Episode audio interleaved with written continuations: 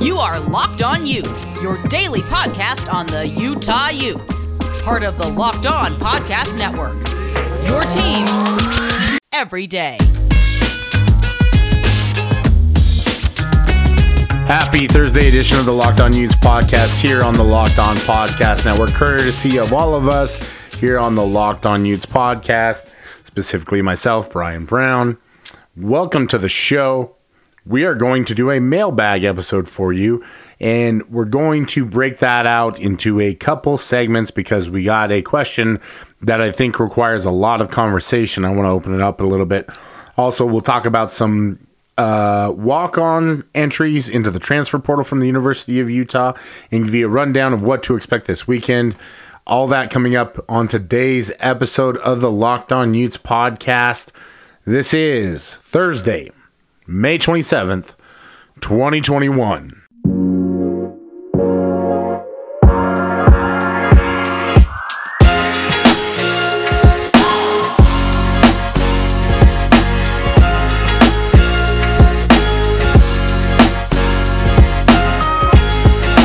It's a great day to be a Ute here on the Locked On Utes podcast as part of the Locked On Broadcast Network.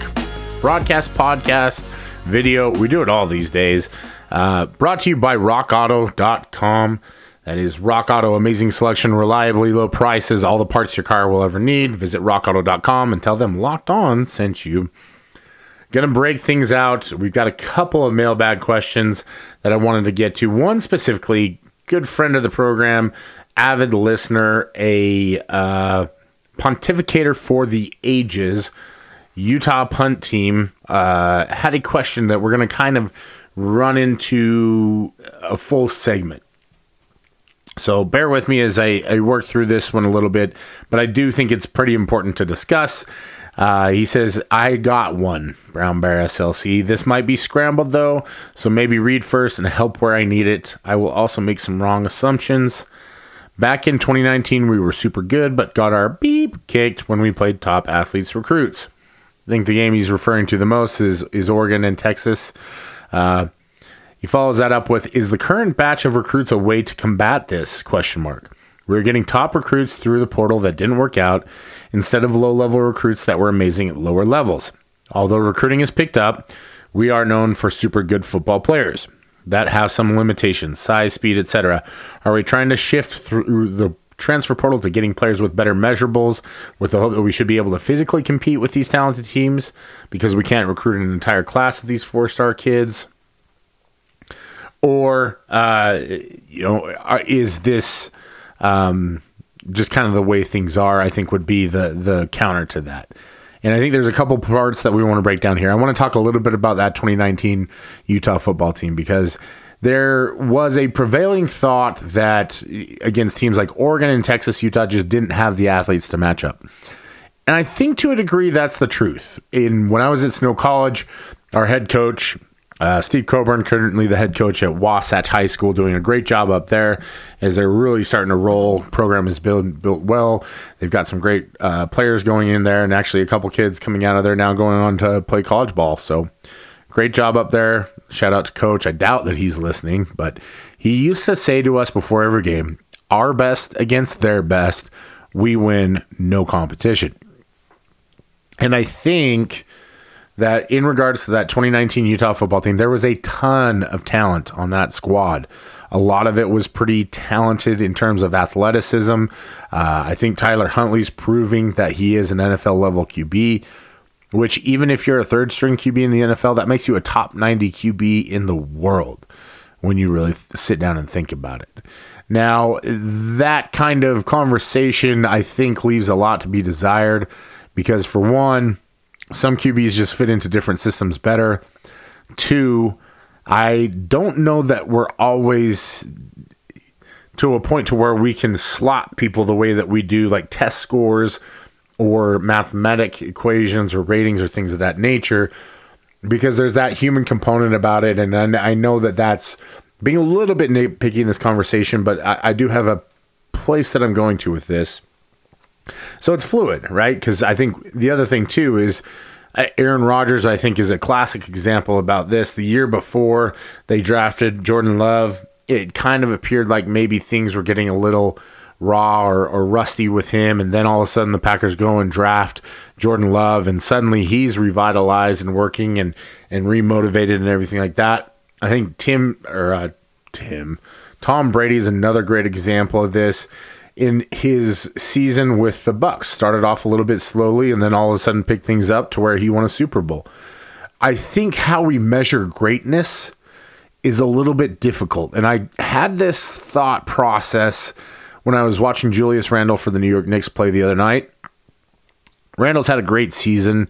And I think eh, he's about to find out the difference between being a great player in the regular season and being a truly great player, which is being able to perform and get the job done no matter what level, what expectation, what attention is going on top of you. And that's where I think we maybe have a hard time just straight comparing teams and athleticism and stuff like that straight across there are certain metrics that we can use. I think 40 time is a very popular one. Uh, shuttle, cone, all that kind of stuff. There are those times out there, number of bench press reps, uh, you know, efficiency stats on the field. But there's enough variance and situational stuff to where I don't know that you can always say you know, on every single play, every single opportunity that player A is going to outplay player B because player A's efficiency rating or his bench press numbers or his 40 time is better than player B. And as I've thought and reflected on this 2019 Utah football team, I watched every single game and they were just steamrolling teams and trucking people. I remember watching them against UCLA, Colorado, where it looked like they were just toying with the opponent for stretches of the game because not necessarily because they were bored, but because they were looking for a challenge. And I think that challenge showed up in the Pac 12 championship game against Oregon. I think a few situations probably killed the mindset of the football team in that game, namely losing Julian Blackmon and RJ Hubert to injury. I think that hurt. I think going down a few scores to Oregon hurt them a lot. I think that the way Oregon started that game with Justin Herbert running the football threw them for a little bit of a loop. I think if you look at those two teams, our best versus their best, Oregon should win every single time. That's a hard thing to say because nobody wants to concede that a team is better than them. Nobody wants to concede that a team is is you know, unbeatable or anything like that. But that's the reality is that I think if you were to find a metric or a system that could specifically compare talent levels and everything like that, Oregon was probably the better team that eh, overall. Uh, now, the difference being that I think that the way Utah plays football, disciplined, uh, very technically sound. They they play within their scheme. They stick to their scheme very very tightly. They're very well managed in game and and throughout the season. I think that gives Utah an edge. The way that they play, they play so hard and they compete so much. I think it typically gives Utah an edge against most teams and most programs. So even if a team is like Oregon, who is superior athletically for the most part, you know, not entirely, but for the most part, uh, you know, I, I, think back to that play with Brady Breeze, where had it been, you know, I believe it was a targeting, but it, had it been confirmed a targeting, that could have changed the entire outcome of the game because I think that's the strength of Utah. Or the fourth down uh, try was Zach Moss.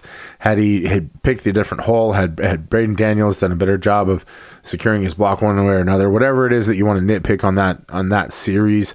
Um, that suddenly changes the outcome of the game. It changes the mindset of the team. And I think this Utah football team, that when they're confident in the fact that their game plan, their strategy, their management is better than the other team, that's when they really rise to the occasion. And, and that's when they're really at their best. So I don't necessarily think that Utah was at their best against Oregon. I also don't think that Oregon was necessarily playing their best, but it was pretty darn close. Uh, I think if you were to play that game 10 times, Utah probably wins it four or five, and Oregon probably wins, wins it six or five.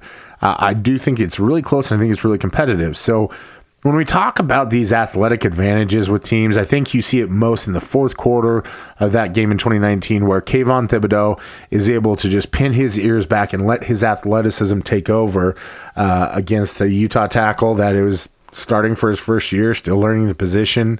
Uh, I think everybody, for the most part, knows who it was. Don't need to single him out. And that made it feel like it was an absolute beatdown or a beep kicking, as our friend Punts for Utah says. Uh, by the way, I missed the Punts for Brown Bear name, but don't change it. Punts for Utah is fine. I like that too.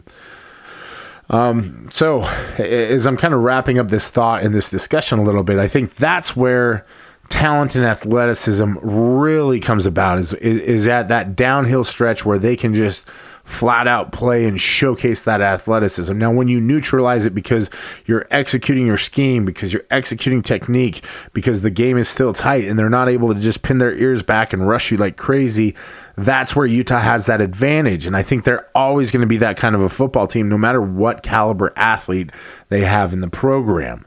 Uh, but I do believe that that's where we find this juxtaposition of of Utah trying to make this transition into being a four and a five star team versus being a three and, and sometimes a four star team or a predominantly two and three star team.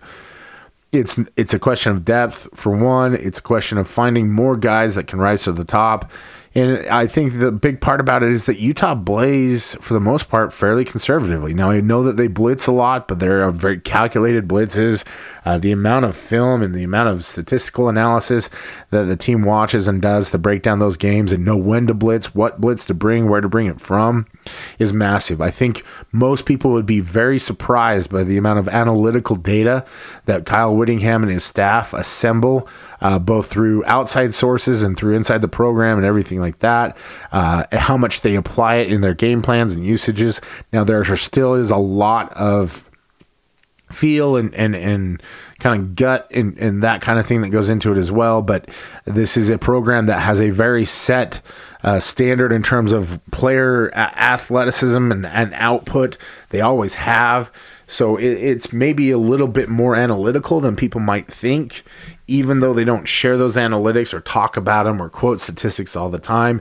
But if you listen to a Kyle Whittingham press conference, in, in his estimation, he'll always quote the exact stat, right? Like we had 342 yards rushing. We think that's enough to get by. Um, the one thing I think uh, with regards to that year, the Texas game you kind of got to throw out. And, and I know that Utah fans wanted to win that game. They wanted to show out and everything like that this was a team that was in transition. I want to point out the fact that they had lost Nicole Detling that season, who was the uh, head sports psychologist for the University of Utah Athletic Department at that point. And uh, she had transitioned into some other roles. But Nicole, I cannot stress this enough, was so, so instrumental in implementing more sports psychology into the program, into her conversations with Kyle Whittingham. She is an incredible, she was an incredible asset to that program. She's an incredible asset to the athletic community in general because she has an ability to perceive, interpret body language that is is more than just learned, but some of it is intuitive. Some of it comes from being around athletes so much and, and doing that so often. And so I think some of that did impact the team because her guidance, her experience with the program, her relationship with Kyle Whittingham, you know, they used to, and, and I hope I'm not sharing anything that's that's outside of uh, you know, uh, their comfort level. But Nicole and Kyle would have conversations pregame about what's the body language of the team, what should the approach be, how should we handle this, how should we motivate this. This is a good reminder that Kyle Whittingham has a master's in psychology, so he's not just all about being the uh, blunt force. Uh, trauma distributor as a linebacker that we often think he is. He's an analytical person. He's very careful. He he's very methodical. Uh, some might call him obsessive. I think his uh, 10,000 day streak of getting at least 30 minutes of exercise is very good proof of that. But I think that played a factor into it because I think when you lack the familiarity between those two positions and and the team in general, that can lead to either some misinterpretations or some disruptions. And so I think that was a part of it, maybe in that Oregon game. hard to say, you know, there, there's a lot of factors, but I do think that's one that's worth pointing out. I especially think it was one in getting guys back on track for the game against Texas. And the comments after the game and, and some of the style of play and and guys who who sat and guys who played. You know, there are program expectations there at, at, the University of Utah that this is you play in the bowl game. You know, you you go to class, you you do this, you do that, you do the other. I think even there, even though guys were committed to it, I'm not sure that they were always committed to it. It was also very weird timing, and I think the disappointment of getting that close to either a playoff appearance or a Rose Bowl appearance, and then having to end up at the Alamo Bowl was difficult. And if I was a first time sports psychologist, and I am a very big fan of mental performance coaching, especially from the legitimately licensed sports psychologists, and I'm not talking about the your friends on Instagram or, or whatever else who call themselves mental performance coaches. I think mental performance coaching gets a bad rap because a lot of amateurs try to uh, mimic it, and, and it comes across very uh, watered down on Instagram and, and, and social media and whatnot. Uh, I'm talking about the Brian Kights of the world, the Justin Su'as of the world, uh, the Timothy Kights. The Timothy Kight is, is Urban Meyer's culture guru. He's a, a, pioneer and sports psychologist. Riley Jensen locally is another one that I hold in incredibly high esteem. And we're seeing it now as Riley's become the, the, the head sports psychologist for Weber State. I believe he's now at Utah State and also RSL as well. Um, you know, in addition to all the work he does with local high schools and individuals and, and whatnot. So there's a lot of that that goes on where I think these people that are licensed and, and, and really have in depth training into it do an incredible job. And sometimes, if you're new to that, even if you're coming from the world of psychology or the psychology profession, it's a little bit different when you're dealing with athletes. And as someone who's met with psychologists both on a mental health perspective and also done some performance coaching on a very, very mild level in the high school level, there's a very different approach to how you talk to someone who has mental health issues or is struggling with mental health or is trying to get go through therapy to overcome things, and how you speak to someone that you're uh, going to through per- performance uh, issues and, and and trying to resolve those. So a lot of different factors with that one, but I think the first part of that question, I do think that Utah probably had the the team that could compete with those squads. And under other circumstances there's a good possibility that they win those games. Um, just a few unfortunate events. And i also used to talk about there's five plays in every game that will make her or break you in terms of whether or not you win. And i think if you look at that game in san francisco it's easy to find five plays that broke the utes in that game um, I, I, don't want to go too deep into it because I know it's it's a fresh wound. It's an, an, old. I shouldn't say fresh wound. It's an older wound, and uh, you know, there's always the few fans out there that are too soon, too soon. It's look, I, I, I get it all all together. Anyways, this segment's gone very long. Um, but I wanted to talk a little bit about that. Maybe share some information that people hadn't heard in the past. I hope uh, this is at least somewhat helpful for you to understand how talent matches up with teams and how that comes into play and everything like that. Uh, it, it's it's a fascinating subject. I could talk about it all day, um, but I'm not going to. I'm actually going to talk about something else right now. I bet you can guess what's coming. Yes, that's right. We're going to talk about Rock Auto, our favorites. Uh, you know, it, it's it's a crazy world out there right now, and, and with people going back to work, I'm sure that there are cars that have been sitting that are now getting a lot more use that likely need some service. And there's a lot of different things out there that you can do on your own. I, I think it's a fun activity.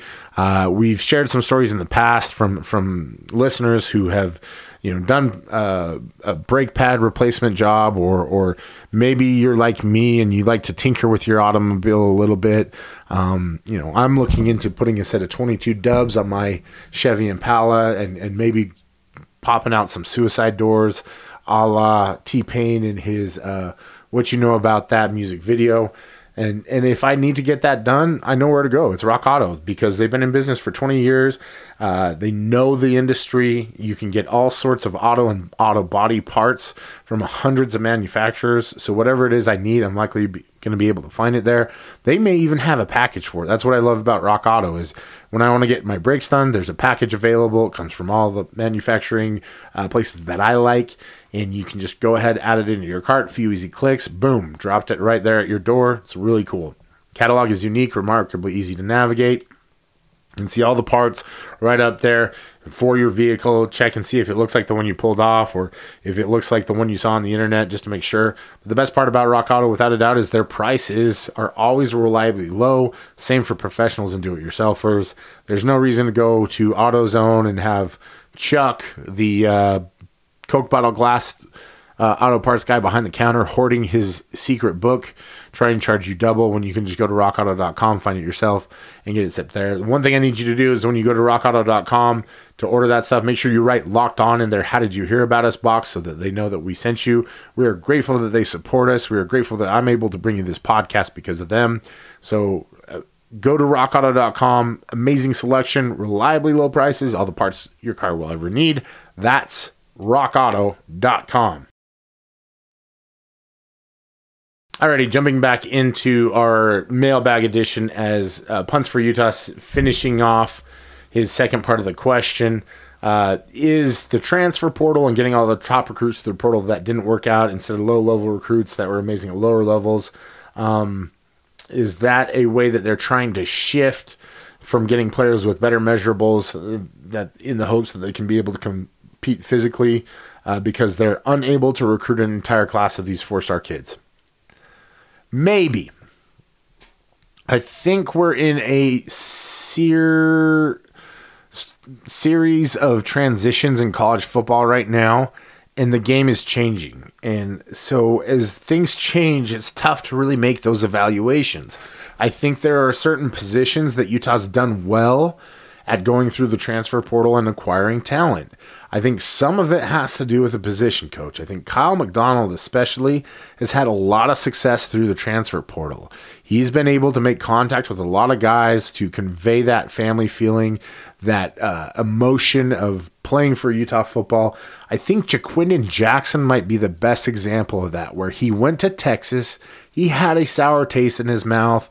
He didn't like the atmosphere or the culture there, and he wanted to get out. And so he talked to his buddy Ty Jordan, we've heard the story. Uh, Ty said, Come out to Utah. It's a great family atmosphere. I don't know that he ever visited before he got here. So there was a little bit of culture shock initially. I think it was a little bit too cold for his liking. But as he was around the program, as he started to get acclimated, he started to see the family atmosphere. So, is that something that a kid who is coming out of high school is going to see immediately? Maybe but most likely not. And I think we're seeing that a little bit with Ethan Calvert and Josh Calvert. Ethan was always kind of a little bit to his own drum and was always kind of going to do his own thing. And he built a really strong relationship with Cole Swan and came to Utah because he wanted to experience that culture. And I think also because he wants to play in the NFL. And there's no better way to get to the NFL than playing linebacker at the University of Utah when you've got all those stud defensive linemen in front of you. So some of it is that yes, you can capitalize on the mistakes of other programs and the lies of other programs. I think there's a classic example of this going on with Pelle Larsson right now, where Pelle goes to Arizona and now all of a sudden Arizona's recruited another guard on top of him. I don't think that changes what happens with Pelle down there. I think he'll still play and, and likely win out. But this is the problem with college athletics and why I rarely, if ever, fault the players in a lot of these situations coaches lie and they lie a lot. And and we can talk about that it's well they have to do it for the benefit of their program or whatever blah blah blah. It's a lot like sales uh, salespeople these days where they're going to tell you a story more so than they're going to try and find what fits your needs. And so if you were to flip it around and actually have somebody that was out there hunting down the best position or the best opportunity for a player and presenting to them without kind of bias now all of a sudden it's a different scenario, right? But coaches are going to do everything they possibly can to figure out what it is that you're looking for, to sell you on that pitch, to to frame and market their program as being this, that, and the other. And the other thing too is that these 18 year old kids are likely a little bit, I don't want to say gullible, but they're still uh, trusting of everything like that. And and so when kids have handlers or, or kids have somebody else that's going to bat on, on their behalf, I don't think it's always a bad thing. We tend to color things with whatever negative story we've heard, and that tends to be the norm. And it isn't always the case. There's a lot of kids out there that have great high school coaches that keep an eye out for them. And try and take care of some of those responsibilities and duties on behalf of the student or athlete or the player so that they don't get caught up in the uh, sales pitch, so to speak. I heard an interesting story about Antonio Brown.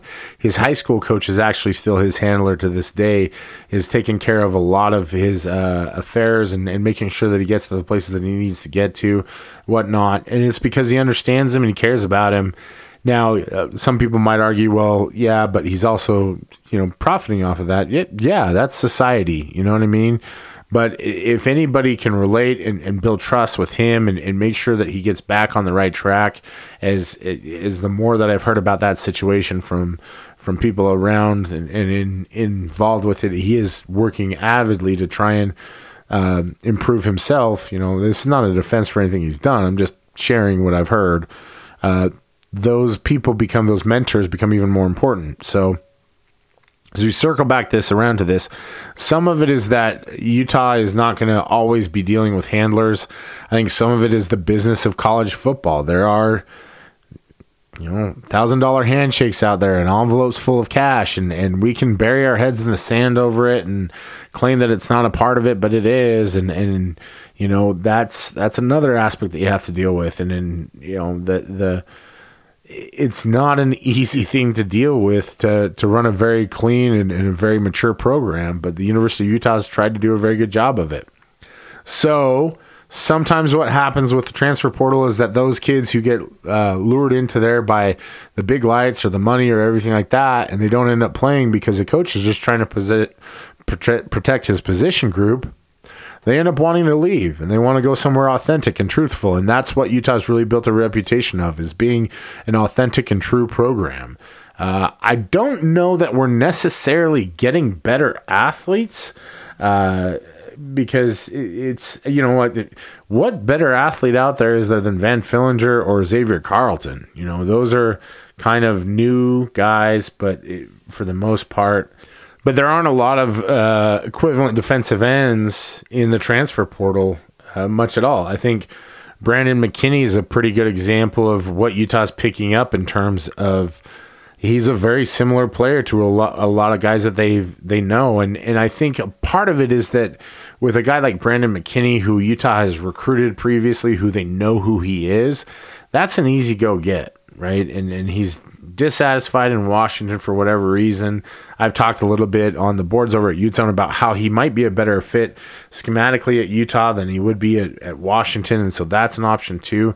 There are a lot of factors. So I think the blanket statements of saying, um, uh, you know, like this, that, or the other is the only reason can be a little bit difficult. Uh, I think you're starting to see that the physically uh, more talented athletes are coming through a variety of means now. Like somebody, somebody close to the program told me a story that when Clark Phillips walked into the building, uh, everybody turned around and said, "Wow!" So that's what a four-star cornerback looks like, and that's on the heels of somebody like Jaylon Johnson leaving the program. So some of it comes from finding guys that are willing to buy into what Utah is selling. Uh, there is obviously uh, that player out there who is just athletically different. I think Leki Fotu is a great example of that. But Leki took a lot of coaching and he took a lot of development. And even to this day, I think there are still parts of Leki's game that need to be developed and monitored and, and closely coached. And there are some programs out there that don't want to deal with that. And sometimes they'll tell a guy to come in and do it, and the guy will buy in and believe it. And then he'll get there and realize that he's not getting the same kind of attention that he wants. I think Cammon Cooper is a great example of this. He's starting to thrive under Nick Rolovich, where he didn't really thrive as much under Mike Leach. And as I talk to people uh, around that program previously, the the prevailing thought with me is that it's not so much that Mike Leach is a quarterback guru. I think he just managed to attract the right kind of guys, and he got enough of them in, in there that at least one of them would hit. And so that's kind of where he's had his success. You know, especially I think with the legend that is uh, Gardner Minshew. Uh, that's one that always stands in everybody's mind. Like Gardner had been coached by everybody, so he was kind of just a dude that needed someone to believe in him and buy into him a little bit. And he got there, and Leach liked him, and that was that. So Uh, now, you, uh, in the case of Cameron Cooper, it seems like a guy like Nick Rolovich who really enjoys the hands-on aspect and, and coaching his guys up. Now all of a sudden he's thriving, and so I think those are the factors that I, if I'm the University of Utah, I'm looking at the transfer portal now and saying, okay, this is where we can really make an effort, right? And we've got our guys here that we like and they're they're taking part of the program and they're developing and they're doing good. But we can go get this guy and this guy and this guy and that's an improvement over the three star that maybe we could go get from uh, helix or or wherever else that they're hunting. Um, and you can go and you can develop that guy. Now there's the counter to that, like you know, by Darius Knighton, I think was a guy from the FCS level or FBS FCS level that Utah really liked a guy that taken a little bit longer to develop, and that's another part of it too.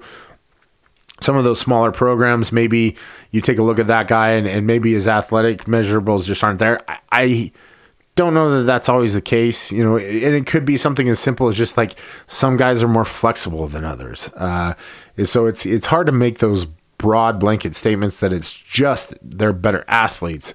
I think a lot of it is situational. I think a lot of it depends on what your relationship with the player is previously. Uh, and I think a lot of it just kind of is just what do we need right now? And we're starting to see more and more programs are going to go through the transfer portal. And a lot of it is because high school kids are just simply so unpredictable. Whereas a kid that's been through a year in a program has grown up a little bit, and and maybe he's not happy somewhere. Uh, you know, Jay Toia is a defensive lineman that just entered the portal from USC. Uh, that's another one that pumped up, popped up on the U Zone boards.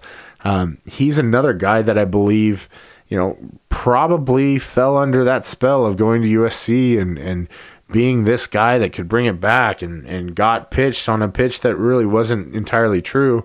And he got there and it turned out not to be what he expected. And, and so for those guys, there's not a reason for them to sit there and waste that time. They're better off going somewhere where they're wanted, where a coach believes in them.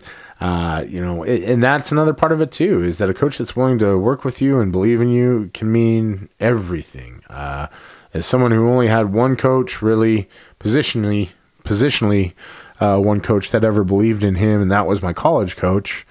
It meant everything, and and when he bought into me, I suddenly became a much better player because I believed I belonged, and that can be a huge difference maker. So, it's a fascinating topic. It's a fascinating conversation. I appreciate the Utah Punt Team giving me an entire show's worth of material to talk about because it is something that I think this this is the time of year where we can break some of this down a little bit more, uh, just deconstructed. You know, this is like our pizza that we're breaking into 15 different parts, and here's the cheese, and here's the here's the dough, here's the sauce, here's the toppings, and, and we can kind of mix it all up and talk about it a little bit more. So if you do have questions about things like this uh, I know people have asked in the past, or if you have something that you uh, really want to know about, now's the time to get those in so we can talk about them.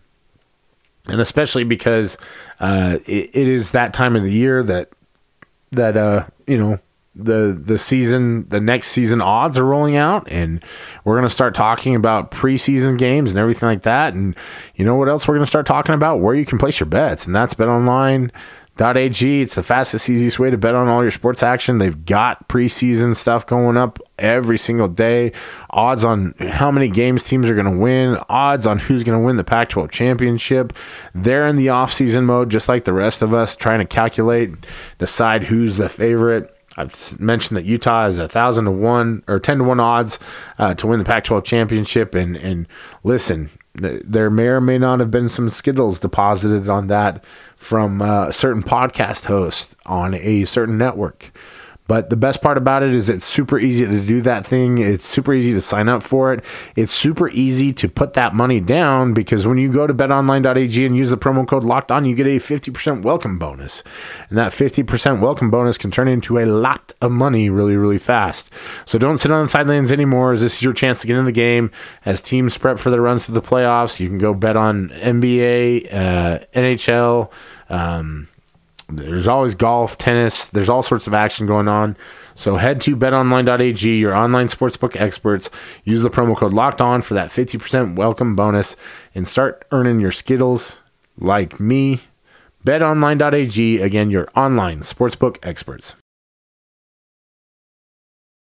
All right, a longer than normal episode here with uh, some answers to some mailbag questions. I hope that was entertaining to uh, those of you who decided to stay on long enough to listen. Uh, if not, you know where to go. Rate me five stars and then tell me how bad I stink in the comments. That's my favorite. Um, thanks again to uh, at Utah Punt Team for the question. Um, we'll cover some more ground in, in terms of uh, off-season stuff with Jake tomorrow, I'm sure. Uh, wanted to let everyone know uh, Tristan Mander will be at the NCAA golf qualifier this weekend, and also the baseball team will finish out their season at Lindquist Field up in Ogden. That's going to be free admission for that series against USC if you want to drive up to Ogden and watch.